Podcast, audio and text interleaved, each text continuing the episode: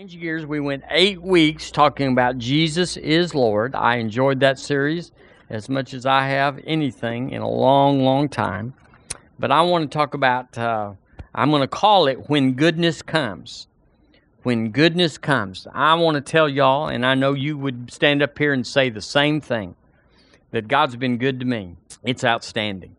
You, you'd have to be a fool. You'd have to be uh, uh, out of your mind to say that it would have been the way it is if we hadn't had God in our life. We just have to be foolish. You just have to be derelict to say it nothing God hadn't changed anything. Every day is just getting up and just blasting off to something new and good. Let me say, hallelujah. It's not like we hadn't put microphone cords on this thing and looked at it and changed it around. Amen.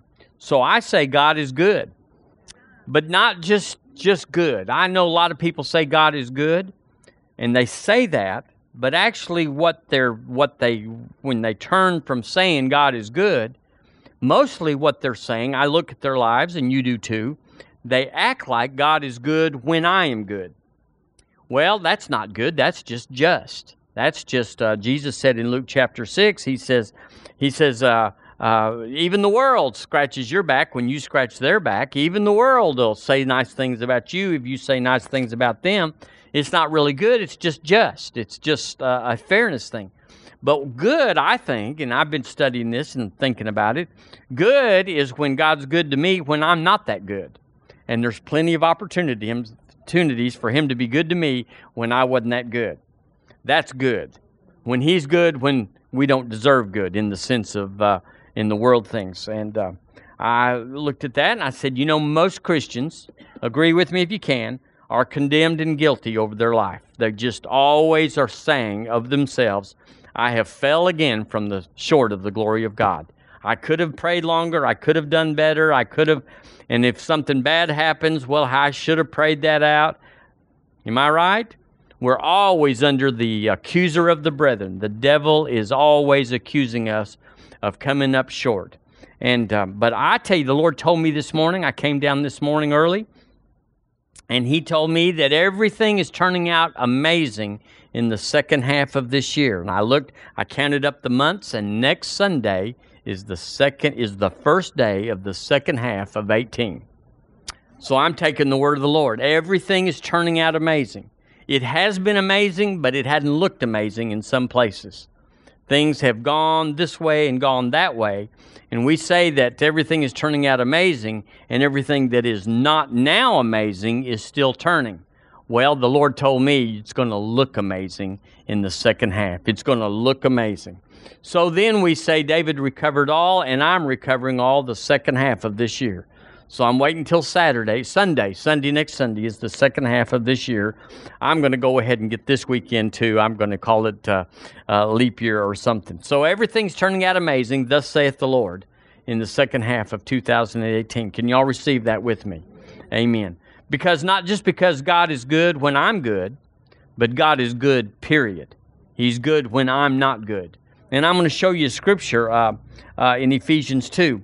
Here's the truth, and I've said this before, and you've heard this before God is a better giver than we are receivers.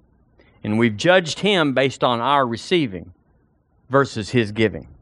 But if we would judge Him on His giving, then it wouldn't really matter uh, uh, how we judged, our, judged Him based on ourselves. We, we can be better receivers, but He's good anyway, whether we receive or not. In Ephesians 2, you know the scripture. Let's read it together verse 8 and uh, 9. Ready, read. For by grace am I saved through faith, and that not of myself, it is the gift of God, not of works, lest I should boast. Now you got to personalize it. You got to put you in there because everybody's got somebody out there that's better than them, and they're thinking, you know, that man. But it's the truth that it's by grace that I am saved through faith.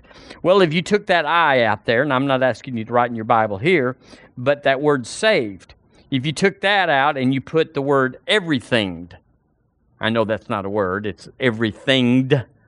But if you would say, For by grace am I everything through faith. I'm healed, I'm funded, I'm forgiven, I'm restored, I'm promoted, I'm increased by faith through grace. And that not of myself, it is the gift of God. That not of myself. So even when I'm not good, God's good.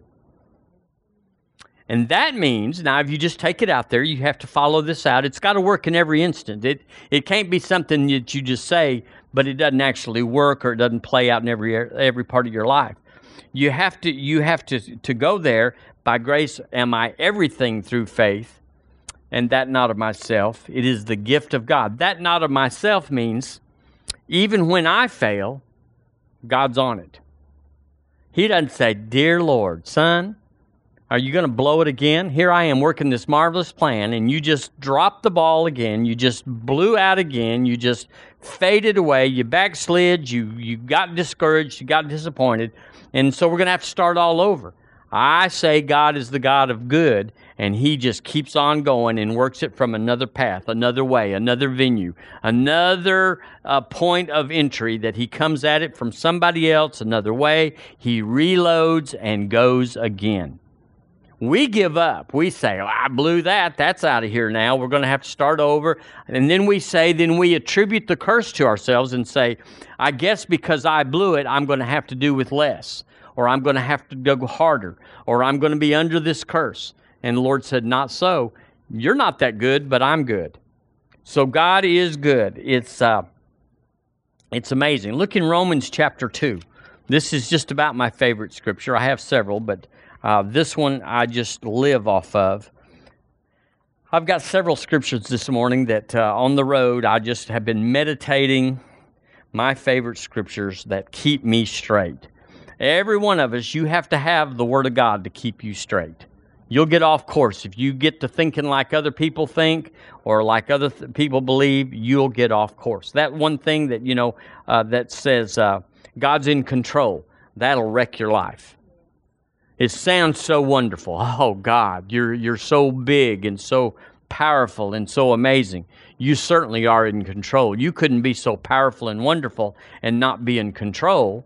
Well, that sounds good and that's what religion says is the truth, but it doesn't play out. It's not the truth in your part of life because then you have to look at what the devil did and you have to say that God used the devil to somehow play out some plan of his, some course of life for you that he had to that he used the devil because he couldn't do it on his own from his own goodness. He had to use the devil to somehow wreck your life and then he would help you recover.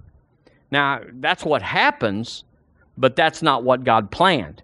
Despite the devil, what the devil meant for evil, God will turn for good. But it wasn't the devil, it wasn't God. God's only got good. But if you step out into a cow lot, you're going to step in some stuff. You're, it's going to it's going to be boot deep. And if you got short boots, it's going to be you're going to take it home with you. I don't want to be crude here, but let's get it real. That's what the devil's plan is and what it looks like and what it smells like and everything. It's just terrible. It's just not right. So we can't say God's in control because if God was getting his way, we'd all be well every day. We'd all be funded every day because that's what he says he sent to us through the Lord Jesus and by his word. That's his plan and he has no other plan. And, the, and God does not use the devil, does not use the curse, does not use weakness in order to bring glory to his name. He uses His Word to bring glory to His name. He fulfills the promises. They are yes and amen. So we got to get that straight. And it is a struggle. It is a it is a challenge to separate what God has planned for us from, from what the devil has done to us. He's good, which means he's good all the time. That means that despite terrible things, He's good and he's working in the background to get us back on course. Let's look in Romans chapter 2. Let's look in verse 4. This is just about my favoriteest verse because um, it helps me. It helps me. It says, or despiseth thou. So it's he's in a context here and he's, he's in a discourse and he says, uh, and by the way, or despiseth thou the riches of his goodness and forbearance and long suffering?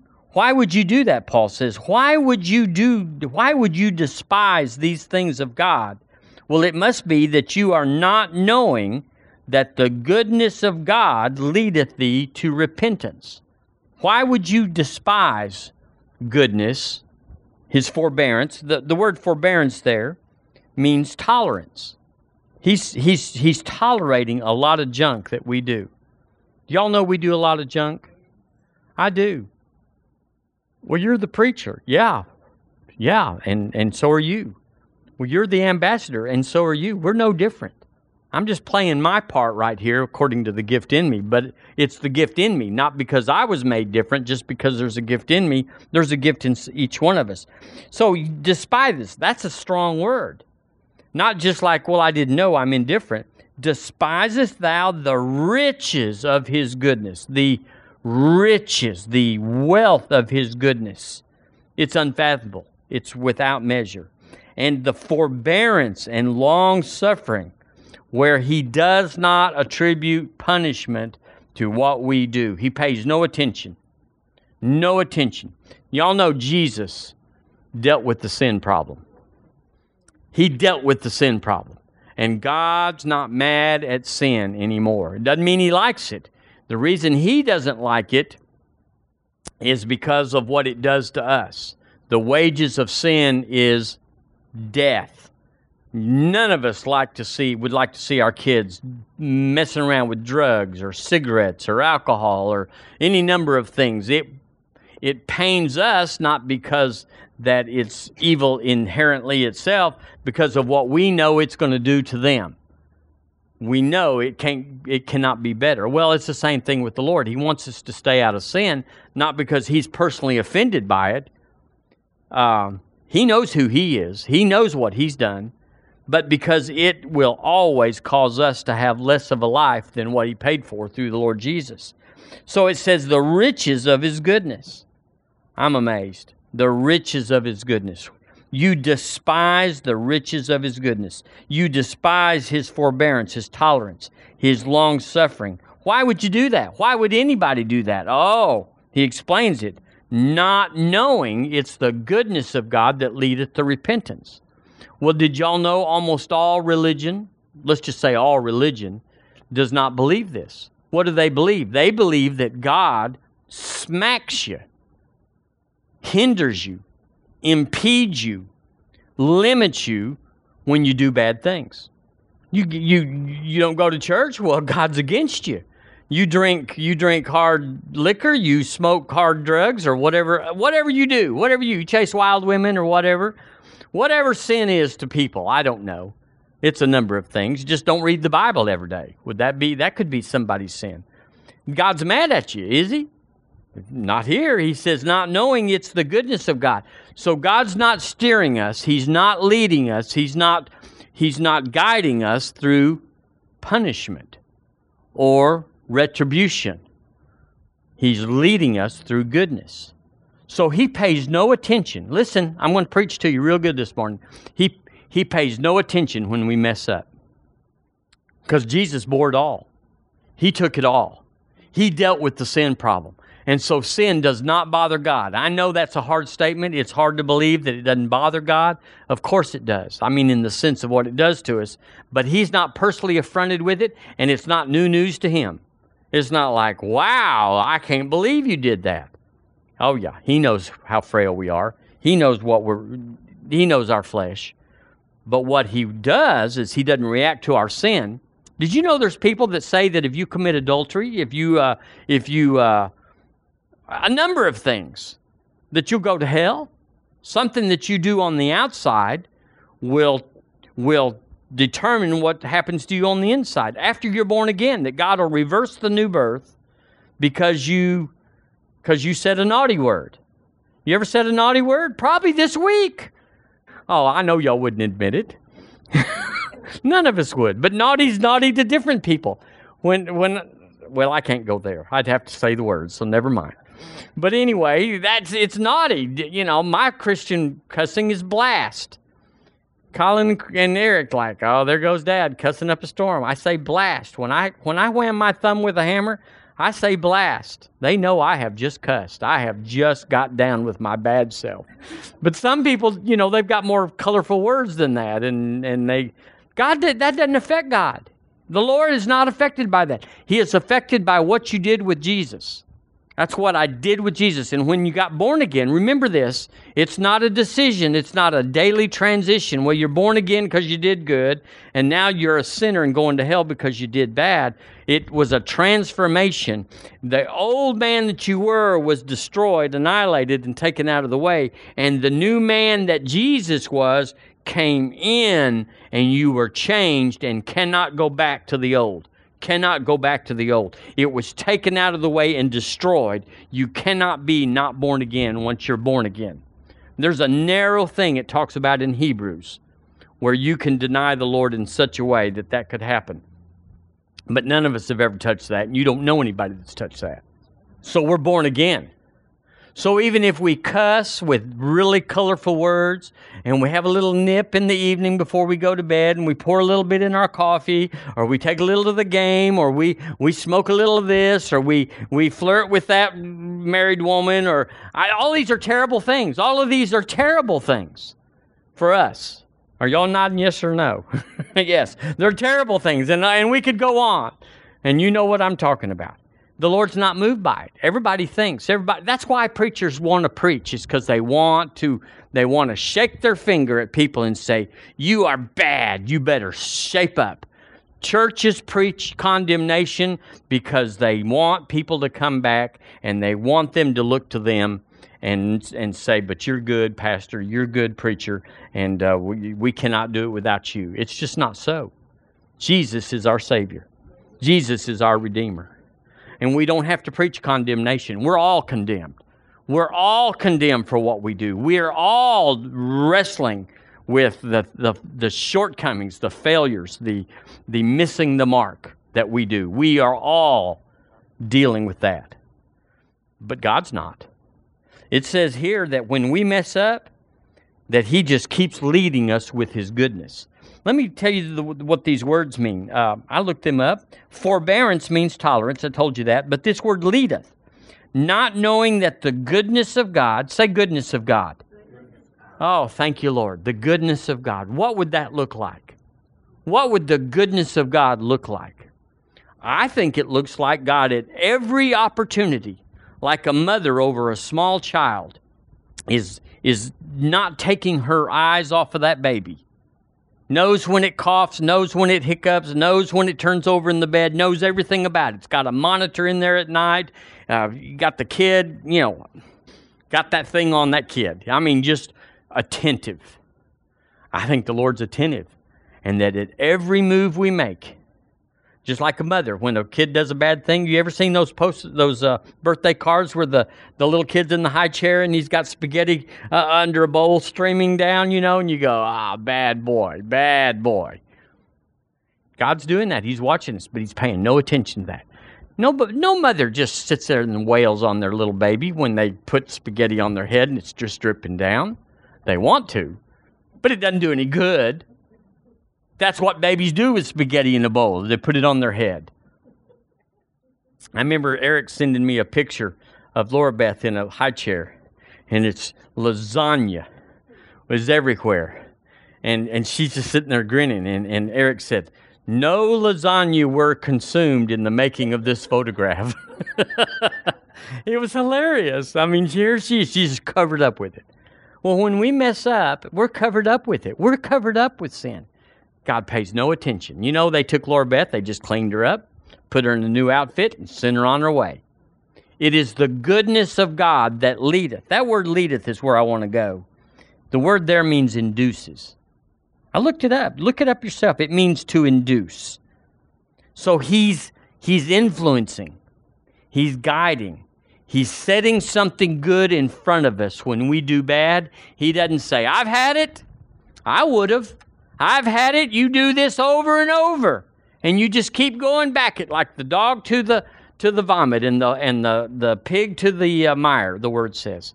You just keep going back to it. And every time you say, Lord, I'm so sorry, and you cry and carry on, and then in two weeks or a month, you're back to it again. I have just had it. You don't get it, son. You just don't get it. I, we're going to have to take some privileges away. We're going to have you no more no more funding. You're not funded anymore. No more protection from diseases and, and crud. No more getting along at work. They're going to start looking at stuff that you've been doing and they're going to fire your sorry tail. They're going to you're you're gone. See, that's what I do. It's what you would do. I know you'd say you wouldn't do it, but we would all do it. Cuz we we we have critical, we have judgment in us, and when we see other people doing it, we comment. Pretty good preaching there. May not get you many claps or amens, but it's pretty good right there. Pretty insightful. Yeah. We all are. We don't want to be. We don't like it when we are. We are glad that we hope nobody else is doing it to us, but we're all in that boat. But the Lord's not. He's good. We want to be good, and we are good because He's put good in us, but we got this flesh suit. We got this unrenewed mind. We got things that hinder us from being good that the Lord doesn't have. He's good, period. And so He says, ah, let's not pay any attention to that. What you did again and again and again and again, let's just pay no attention to that. That's good. And He's good. And it says He induces us. He leadeth thee to repentance. He induces us. In other words, He uses His influence to turn us and steer us from that bad behavior, but no force, no pay, no, no, no. I looked in Hebrews chapter 12 where the word talks about chastises because that's what always comes up in these situations where people will say, "Oh, that's not right, Michael, because uh, the Lord chastens us." And you look that word up, chasten. You look in every dictionary, every everything. The word chasten means to instruct, to teach, to guide, to tutor. That's what it means. How does the Lord instruct and guide and teach and tutor? Right here. This is how he does it. This is how he always does it. This is how he leads us back to the word. He leads us back to life. He never takes us to death. He never uses the devil's way, which is always death, always the curse, always the accuser. He never does that. He is not the devil. The word says in James that uh, every good and perfect gift comes down from the Father of lights, in whom there is no variation no slipping off the track, no, no, no derail, no variation or shadow of turning. He's straight as an arrow every time in every situation. Well, I killed somebody. Well, yeah. We kill people's reputations. We, we kill relationships. We kill our we kill our kids by double standards. We I mean their outlook. Oh sure, we're all guilty of murder. He's not moved by it. He just keeps on inducing us, inducing leadeth thee to repentance. Now, I looked up that word too. I've looked it up before, and it means reversal. Repentance. It means to reverse. It, the word literally means to turn around and go the other way. So, how's God like, guiding us? You mess up one more time. Or like that commercial. Don't make me come back there.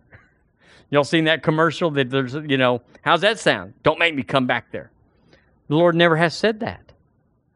Because, man, I tell you, I'd been in the electric chair a gazillion times if he ever said that. Because I'm always making him come back there. I'm always doing stuff that you like, what? What? Because to whom much is given, everybody in here, to whom much is given, much is required. So we, you know, and he who teaches is under a stricter judgment. So it's not like we can get away with what we used to get away or with what others are getting away with. There's a higher standard, but even at that, he's good. He doesn't like sin. You can go to Romans and says, well, should we sin because God is the grace abounds where there's sin? Should we sin there to get more grace? He said, he said, no, don't do that because you're going to go through the, way, the wages of sin, which is death. It's going to hurt you to live that life. Do good, but when you don't do good, God is still good. I know y'all know this message. I know you could preach it to, to all of us. Everybody could get up here and stand it, but we got to hear it over and over because the devil is, is telling us the other over and over. Now, I want to just tell y'all for the record, we are in the age of grace right now. It happened when the Lord Jesus was raised from the dead. The age of grace came, and there is no, listen to me, there is no judgment from God in the earth. Now there is judgment. Whatsoever man soweth, that shall he also reap. There is judgment. If you sow bad, you're going to reap bad, and that's a judgment on what you sowed. But of course, if you sow good, you're going to. The judgment is you're going to reap good. That's a judgment. But we're in the age of grace. God is not meting out judgment for what we do. All of that was detoured when Jesus was on the cross and he bore all the judgment that would come to us. He took it all. He said at the end of it, It is finished, which means he took every bad thought, every bad deed, every, every motive, every walking out of love, every everything. He took it all. He said, I got that. In 2018, on June uh, 21st or whatever yesterday was, everything that didn't go the way you and I wanted it, Jesus said, I'll handle that in advance. And he did. If you don't believe that, you need to just give up and go to the law because you're going to have to live a very rigorous and hard life which cannot cannot be consummated. You're going to have to live by the law. It's a tough old life. It's impossible. You can't do it. Nobody ever has, except Jesus. So, there's no judgment being rendered to anybody in this age. In this age. Now, when we leave the earth, there is a judgment for what we've done in the body. But if you repent of it, hold your finger right there and turn to 1 John 1 9. You can be clean. You can be as clean as if you never did it. Based on 1 John 1 9, it says, If we confess our sins, that means to agree with it. Instead of saying, Well, God, that wasn't so bad. I don't think that was really sin. No, lying is sin. Stealing is sin. It is missing the mark. It's not who we are. It's, it's doing something contrary to our nature. We're not sinners saved by grace. We were sinners and we got saved. If we confess our sins, He is faithful. Oh, thank you, Lord, and just. So it's always going to be according to heaven's standard to forgive our sins and to cleanse us from all unrighteousness. So it's like it never happened. Well, does that mean, now let's just stay here for just a second and say, does that mean that if you die and you didn't confess a sin, you're not cleansed from all unrighteousness? You got some unrighteousness in you. Well, unrighteousness can't go to heaven. Y'all know that. There's no unrighteous in heaven. Am I right? No unrighteous in heaven. Nobody's in heaven. There's not a thing. We talk about it when we witness to people. If you were to stand before God and you'd say, Why should I let you into my heaven? Uh, it, it happens in the blink of an eye. You're righteous or you're not righteous. You're all the way righteous or you're none righteous. It's not by gradient, like pretty righteous. I'd give him a 79. Ah, oh, doggone, you got to have an 80 to go into heaven. No, it's not that way, is it? You're either washed by the blood and you're totally as Jesus, or your righteousness is as filthy rags. It's what did you do with Jesus? I know we're talking basics this morning, but I just really felt led. We needed to just start this second half of the year and know what happened. So, uh, this thing here, what if, what if we had a sin that we didn't confess? Right now in the body of Christ, there's a great controversy going on about this very thing. Word of faith people, preachers, pe- people that you'd say were famous, had two or three or five thousand people in their congregation, are standing up and saying, if you don't confess your sins, all of them, and you pass from this life, and you missed one or four or 63,000, you're in danger of going to hell. I'm like, what? What happened to the new birth? No, what this is, confess our sins. He's faithful to forgive us of our sins, to cleanse us from all righteousness. I'm already righteous. There's no cleansing from unrighteousness. There's not unrighteousness in my spirit. Is yours? Well, what, what if you had a little nip this morning from you come to church? What have you had a little, took a little smoke? What have you said, said, Dad, dang it? what if you said that? Oh no, not the DD word. you better get on your knees, son. You're you're you're on the edge there. You might be. What if you? What if you gave it up before you got to church or something? You're you all your whole life you're going to hell. That's crazy. No, it's talking about, and you get in the context here and, and over in, in other John, you find out it's that we we're cleansed from guilt in our soul. You could get condemned in your soul. You can. You can be clean as Jesus Himself in your spirit, born again. but weighted down in your soul where, man, I just can't get over what I did back in 72. And all of us did some bad things in 72. I remember that was a really tough year. Or 73 or 92, whatever year you want to pick. We had something that we did. All of us have done something pretty much that where we went too far. And we just we just can't get we can't shake it. Well, you're not being scriptural. You're condemned in your soul. And when you're condemned in your soul, you can't have faith towards God. You'll never speak to the mountain say, Get out of here. I'm coming through. Because then the devil say, Yeah, that's real smart. Look what remember what you did in 72? Oh yeah. That scripture's for people that didn't do what you did. No, we confess it out and we come to an agreement that says, Lord, I agree that in 72 I did that. It was wrong. I confess, I agree with your word that it was evil, it was sin against you, against me, against my family, against the call, all those things. And I purge it from my conscience now by confessing it and putting it under the blood. It's done. And there it's done. And you never visit again. You don't come up and say, God, I just want to tell you again how sorry I am for that back then. And as you know, God does not remember that. It's one of the few things that He can't do, which is remember, confess sin. It's under the blood. He can't lie and he can't remember that stuff. So, back off of that to say we can live without sin. I'm not an old sinner. Now, I, ha- I do sin, I do miss the mark, but I'm not a sinner. I'm the righteousness of God in Him. So, along that line, I come back over here to Romans 2 that He's leading me to change. He's leading me. How's He leading me? He's always putting good in my path. Well, I took a little. I don't know why. Maybe I'll just stay on that. We'll just. I took a little drink yesterday. Maybe maybe drinking's not sin to you, but it would be for me. I've never drank, and I've never smoked. I don't. I I don't have much testimony because I was a good boy, but I sinned in other ways. I sinned in my thought life. I sinned all, sorts of trash, but on the outside, I was I was a good boy. So you could say, well, he was a good boy, but not so much because I know what I thought in my thoughts and I know what I wanted to do if I could. If, if, if they just turned me loose, what I'd do. You know what I'm talking about back in my youth and from yesterday, whatever. We, no matter how high you come up in spirituality, there's just a new level of sin and thought life that you have to beat down to uh, that comes against the call of God on your life.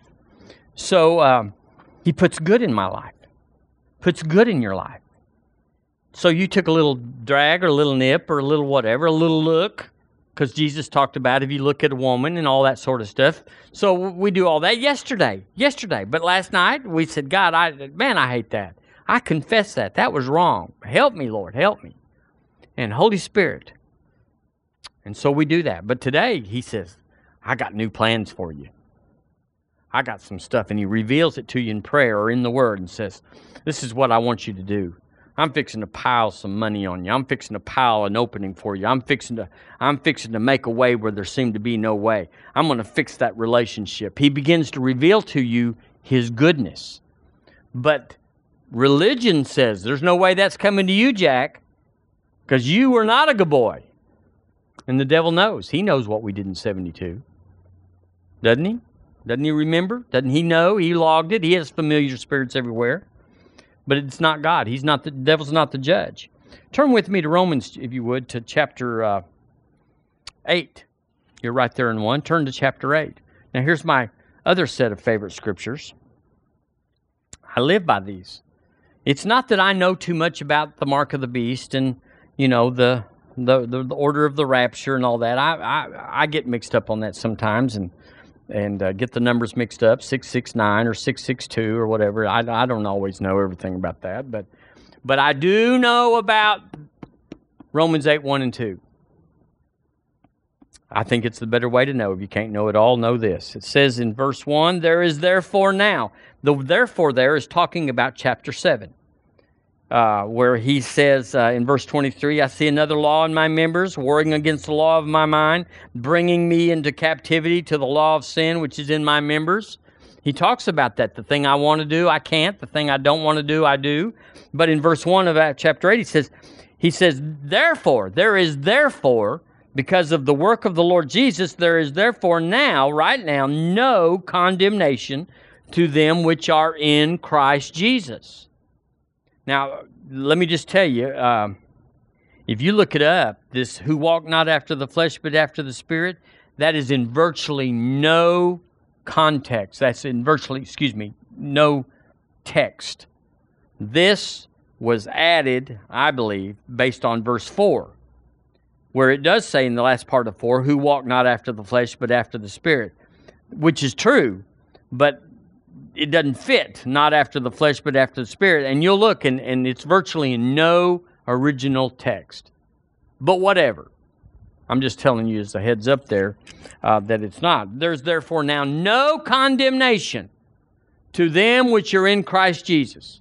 Everybody in here in Christ Jesus? In Christed? New creation in Him? Well, I did bad things in 72. In Christ Jesus? Are you in Christ Jesus? Are you, are you born again? He said, no condemnation. No condemnation means three things it means no verdict rendered. In the court of the Spirit, there's no verdict. It means, number two, no sentence passed. No sentence. The goodness of God's leading us to change. It means no punishment following. There's no condemnation. You were stamped innocent. I did it. Ah, but I first John 1 9 it. I confessed it, got it out of my soul. I can't even remember what it was. Well, if you do that, and this is what preachers love to preach, but if you tell people there's no condemnation, then they'll want to sin. Listen, you know we talk about this. Everybody's sinning plenty. With no condemnation. It, it happens it happens anyway. Y'all know it happens anyway. We should be free from sin in all ways, but it happens anyway. Our minds wander off, the curses in the earth, the lust of the flesh, the pride of life, it's all out there, but we get the victory over it because there's no condemnation. Why? It is the goodness of God that's leading me to turn around. He's not whooping me. Well, I lost my job. God must be working on that 72 sin, or maybe the 94 sin, or maybe yesterday's sin. He's working on me. He didn't like what I did yesterday because I told him I would never do it again, and I did it again. And so I got to work today, and they pink slipped me, and it's God leading me to not sin. And it's just not true because nobody's ever quit sinning because God was whooping on them. I never did quit sinning because God was whooping on me. I'm tough. I can take a lot of whooping. We all can. It's just no problem because we're all been condemned and we've all been jacked around with the uh, with the uh, the devil. I, I have it here in the amplified version.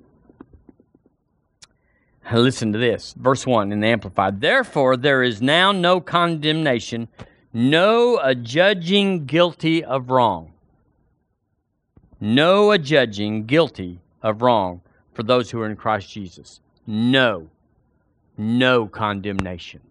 Nada. Zilch. Zero. Not a little bit. Well, I did it a hundred times and told God I'd never do it again every time. No condemnation. What if you do it again? No condemnation. You're born again or you're not. The Passion Version, says, Do you realize that all the wealth of his extravagant kindness, by the way, I'm back on Romans 2 4. Excuse me. I, I switched gears. Do you realize that all the wealth of his extravagant kindness is meant to melt your heart and lead you to repentance? God's good. It's not just a saying. Shouldn't have to be said. Christians shouldn't have to say it. But we do because sometimes we are going through stuff and we're trying to pacify ourselves to say, it's terrible right now and things aren't going good at all, but God's good. Everything is turning out amazing because God's good. It is. The cotton patch, you know this is coming when you get the cotton patch out. and are you turning up your nose at his overflowing kindness and restraint and good humor, forgetting that God's kindness is leading you towards a changed life? Absolutely. We're all forgetting that. We all, like, oh, I messed up. I can't pray for four days. That would be about the average Christian response to sin. Is I can't ask for nothing for four days. It goes back to your parents that when you got a whipping for doing to coloring on the wall, you didn't ask to go to Dairy Queen until the fifth day. Can we go? Can we go? Can we go? Not till the fifth day, because we're still simmering over here about your coloring on the wall or knocking the teeth out of your sister's mouth or whatever we did. Everybody knows you have to wait until stuff cools down, but that's not God. He is instantly, instantly, by the blood of Jesus, He is instantly bringing the goodness of God back into our lives. I love this man. Well, I want y'all to know that I'm a son of God. Not just a son, but I'm a son of God. Are y'all sons and daughters of God? And God, God's a good father. Let's let's let's mark the record right there. He's a good father. He's not just pretty good. Well, you know, Dad, sometimes he just goes off the rails, and when he's when he's been having stress at work, and when him and Mom have been fussing, you cross him, and Dad's just liable to come unwound and pull that belt out and start wailing and flailing. Not God. He's not emotional in that sense. He's not uh, it, without shat with no shadow of turning. He's the same all the time. He never changes that. I want to remind y'all that the Lord never uses the devil's ways. Never. To deal with us. He never uses compromise. He never uses uh, lawlessness or rebellion in order to get to us. Well, I'm, the Lord's leading me to, to, to take this money out of uh, out of somebody's purse because he said he was going to supply all my need. I mean, I know that's crazy, but that's how some people think that the Lord would do that.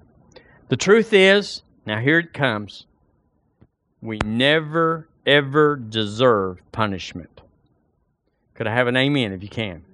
I never deserve punishment. Did you do bad? You never do bad things? Oh, plenty. I missed the mark plenty but I never deserve punishment because Jesus bore our sin in his own body on the tree, that we, having died to sin, should live under righteousness. And by his stripes you were, you were healed. He dealt with it. He dealt with it. It's been dealt with. So it's the goodness of God every day. Every day. Well, what if I did bad things, really bad things yesterday? It's the goodness of God that's leading us to change. He's going to put something in there. Do bad things today, He's just liable to put a promotion in your life tomorrow. Crazy talk. That's what that sounds like. Crazy talk. And I'm not I'm discounting that you got to get in faith about it. Turn with me to 2 Timothy chapter 2. I'm almost through here. Ah, 2 Timothy. Would you turn there? I found a good fun scripture. 2 Timothy chapter 2. Maybe you'll put a little star around this one. We'll see if you like it that good or not. Of course, you could have little stars everywhere. I do. I have a lot. When I buy a new Bible, which is rare, it takes me all day long to move all my notes out of one into the next. Now, some people say you should just start over and not have that old stuff. No, I move everything. Hallelujah. It says in verse 13, if we believe not, Yet he abideth faithful. He cannot deny himself. that means two things to me, at least two. He abideth faithful. He changeth not. Even if I change, and I do change. I believe some days better than I do other days. How about y'all? Some days I'm a fireball about something. I get in the devil's face and I'm saying, I am funded, you rascal, I am funded, and I am not going down and I am not taking less. And this thing is turning out amazing, and this thing is working for me. And my God does supply all my need, and my I get in His face about something. And sometimes it's like, oh rats! I really was counting on that. I guess we're going to have to go to Plan B. Y'all ever done that, where you really discount the promises by saying we can do we can do without that? It's terrible. But the Bible says that He's not that way. The Bible says He abideth faithful. His word never changes based why would it change? Would it only change based on us? The only time God would get in a bad mood about anything or change his willingness to abide in his promises is if we did bad things. It says here he, uh, he remains faithful. I'm not trying to get y'all to sin. I'm not trying to say sin is okay. It'll kill you. Sin will kill you. It'll kill you, but not from God. It's seed time and harvest. It'll, it, will it will kill you. I'm not discounting smoking or, or running around with wild women or all the things that we all consider sin. I'm not discounting that at all. I'm just saying God's paying no attention to it. But down here on the earth, it will kill you. Sin will kill you. Clear on that? But God's not saying, he's, ah. Jesus already died because of that sin. It did kill him in the sense of dying, but he was raised from the dead and he raised up triumphant over sin. So let me look, let me read this in the Amplified. It says, If we are faithless, here comes the Amplified, do not believe and are untrue to him. If we are faithless, do not believe, and are untrue to him, he remains true.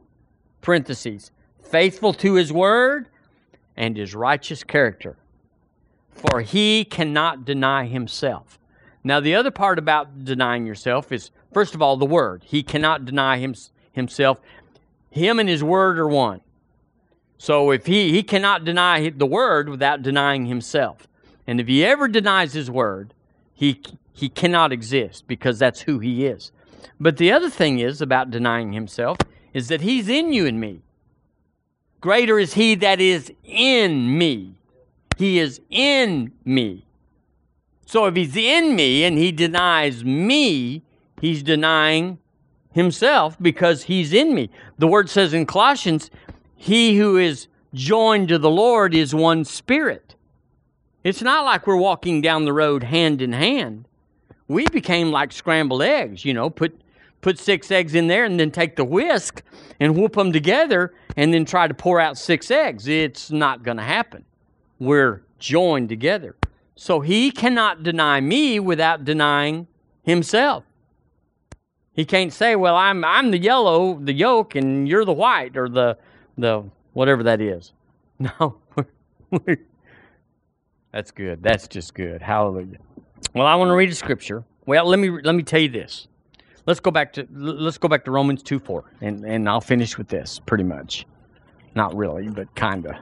I pretty much two four two four. Now let's let's take this one step further, and I'll end it with this. Or despise this, verse 4. Or despisest thou the riches of his goodness and forbearance and long suffering? What are you crazy? Are you a dummy? Not knowing that the goodness of God leadeth thee to repentance. Now that's that's not just what God does out of his character. That is an axiom, that is a principle, that is a law of the spirit that goodness leads people to change. You can't even punish people and get them to change. When we had Christian school, we would never punish kids for cheating. We would discipline them. And you can't raise kids punishing them. They'll hate you. But you can discipline them. So we'd set little Johnny down. Matter of fact, some of my students from back then, I saw them this week, uh, this last couple weeks, and, you know, uh, Roy Boy, which I used to, I used to whip him every day. Oh, they, I was the principal, and they sent the boys to me, and Roy's coming between ten and two every day. We're gonna, we're gonna, and we say, Roy, here's what they said you do. Did you do it? And uh, you know what the Bible says that rebellion is bound up in the heart of a child, fo- foolishness, and the and uh, the rod of correction will will drive it far from him. What are we going to have to do? Drive it far from me. well, how are we going to do that? We're going to put the paddle on my butt. Is that what we should do? Yes. But he knew that whatever I did to him, his dad was going to do to him in spades. I'm dead meat. he would tell me every time, I know, but I'm dead meat. And so, you know, I'd say, here comes two swats. Now here comes number one. I'd discipline him. And we would drive foolishness far from him.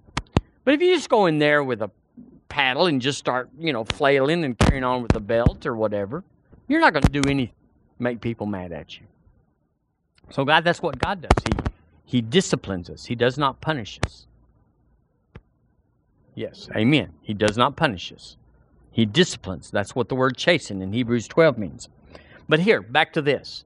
So if it's the goodness of God that leads Michael or Deborah or Melissa or or Barry or whatever, if it, if it's the goodness of God that induces me to turn around, then how about me and the goodness that's in me affecting people?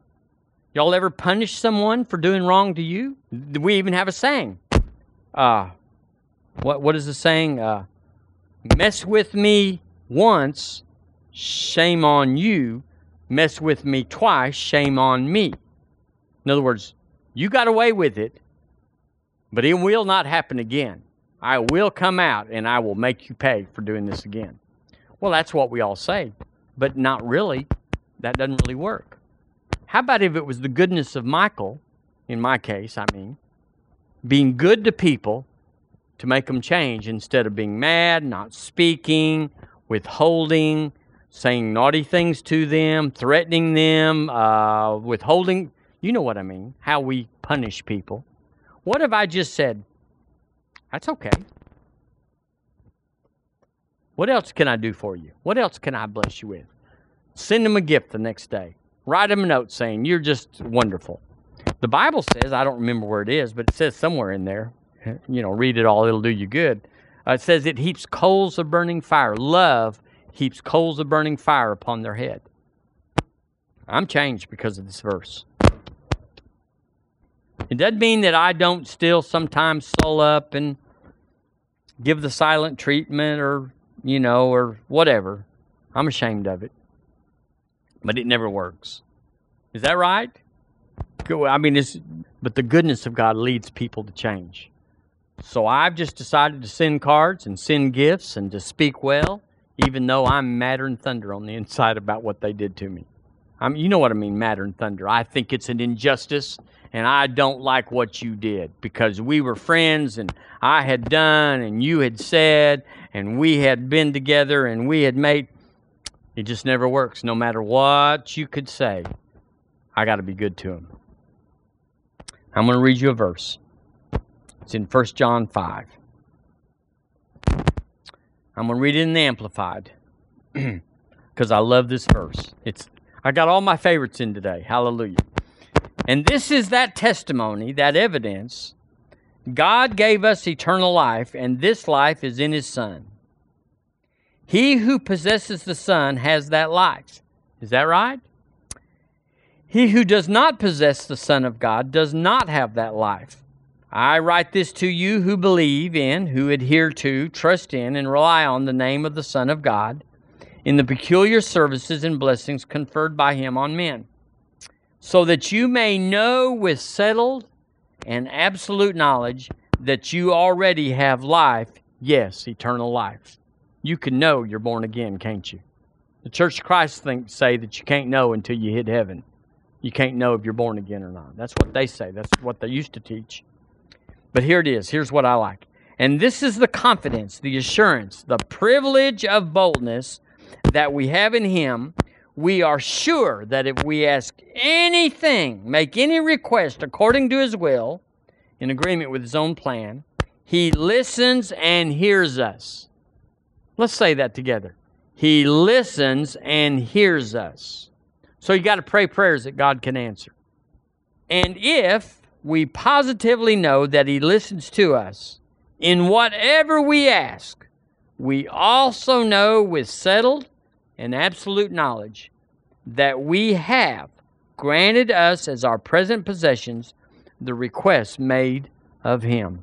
I think we ought to just get out there this morning just for a minute and ask God something that's in His will based on that God's putting His goodness in our in front of us. That God's saying, if you'll if you'll let me do anything good for you, I'm already on it. I'm already up to it.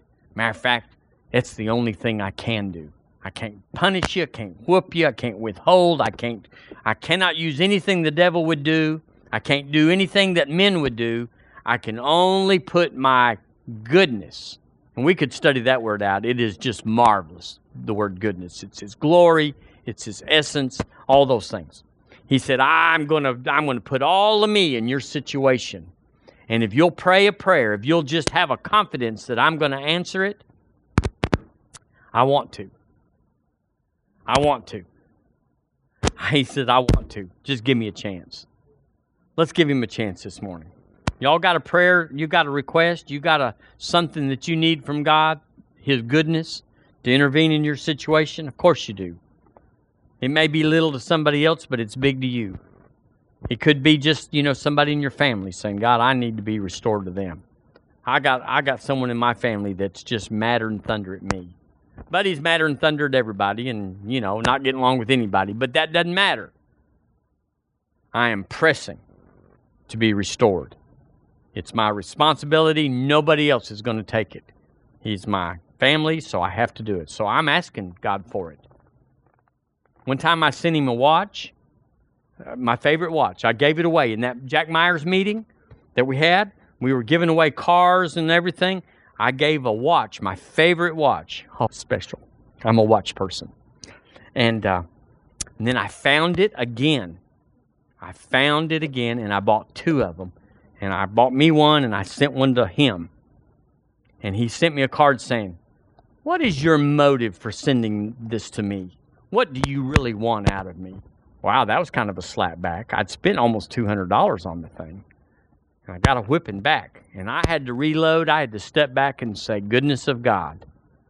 I'm just going to say, because I love you, because you're a blessing, because I just want you to have everything. I just went on and on.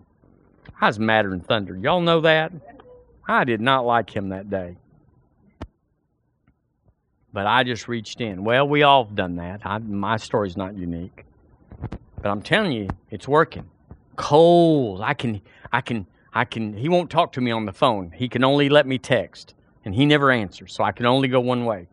But I can smell those embers on his head, smoking it. Love is, it never fails. It's going to work.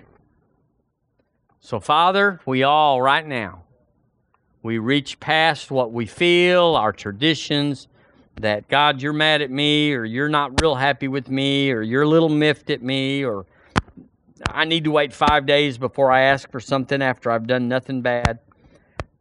It's not your word, Lord. It's not your character. It's not your position as our Father you're happy with me as you're ever going to be right now, and you're wide open.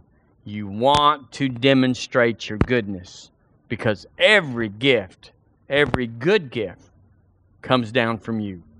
So, Lord, I'm going to be a better receiver than I have been because you're already an A1 giver. I'm going to be a better receiver right now. And, family, you got to say it. You can say it, but you got to utter words. You can't think it. There's no thinking with God. There's words. And you got to believe you receive when you pray. What things soever you desire when you pray, believe you receive them, and ye shall have them. So, Lord, we're going to right now in this this anointing, this this time, we're going to release our faith to receive something. We're going to turn on our expectors and we're gonna we're gonna say this is fixing to be amazing because I'm gonna ask for the moon. I'm gonna ask for the moon. I'm gonna ask for something that I've never dared to ask for, and I believe, Lord, that you, being our Father, will do it because you are changing me by your goodness. So right now, with uh, with our hearts open, we say what we need. We make our requests known to God, and we are confident that we have the requests we've made. So, in Jesus' name, I ask you personally, Lord, as everybody's praying right now, I'm just going to do mine over the mic. I ask you for a door of opportunity into my brother's life that I would have a way to be uh, restored to my brother in Jesus' name. I ask you to make a way, Lord, where there is right now no possible way, no way. I ask you to open the door and to put words in my life to, to, make that thing happen. I ask you for that in Jesus' name. Amen. Amen. Did you have time to do it? Well, you can do it anytime. If you can't do it now, you can do it anytime. Hallelujah. Now, Lord, we ask you for the grace that's on this second half of 2018. We ask you for it. In Jesus' name. A grace. And that means all over this house, we're expecting more. the rest of this year. I'm expecting more. And I discount, you discount it with me, I discount everything that happened and didn't happen in the first half of having any effect on the second half. Well, that sounds about right, or that's that's that's par for my course. No, right now we we set. The word says, "Set your mind for action. Gird up the loins of your mind." That's what it says. Lord, we gird up the loins of our mind to expect an amazing six months beginning now in Jesus' name. Can you say, I expect it? Amen. All over the house, we expect it. Woohoo! Now, we will have testimonies throughout this next six months of amazing things. And the goodness of God will so impact us that it'll just be the beginning. It's not a one time thing that says, well, you got one shot or you got three genie wishes or something like that. No, it's going to start us on a pattern of, He's good to me, and therefore I'm able to be good to others. Instead of letting air out of their tires, which is what I, that's my traditional threat. When they're mean to me, I say, that's fine, but I know where you're parked. I've never done it, but I, that's my traditional. Now I'm going to just say, I'm going to go check the air in your tires and air them up if they're low. Well, God bless you. Pray for you. I want to agree with you. If anybody comes up, well, we'll just we'll just we'll just get a hold of God. We'll pray a prayer that God can answer, and we'll have a confidence about it. Most of the time, our prayers are not answered, is because we either want it instantly, we're not willing. The Bible says that miracles are instant, but healing is an amending. But we all want it now, or we didn't get it, and so we turn off as soon as you know it didn't happen going out the door. I still feel the same. It didn't happen. Right there, it ended it, didn't it? I said it ended it. When you don't, without faith, it's impossible to please Him. Or we don't ask according to the will of God. We don't know the will of God, so we're asking for things that He He cannot do, or certainly cannot. Concerning money, things have take time. He can change a heart, but it takes time to get money sometimes adjusted. Lord, I need to make 30 grand this month. Well, amen. Amen. Amen. Well, I bless you in Jesus' name for the best six months you've ever had in your life. An exceptional time frame, an era that will mark the rest of our lives. In Jesus' name, amen. Amen.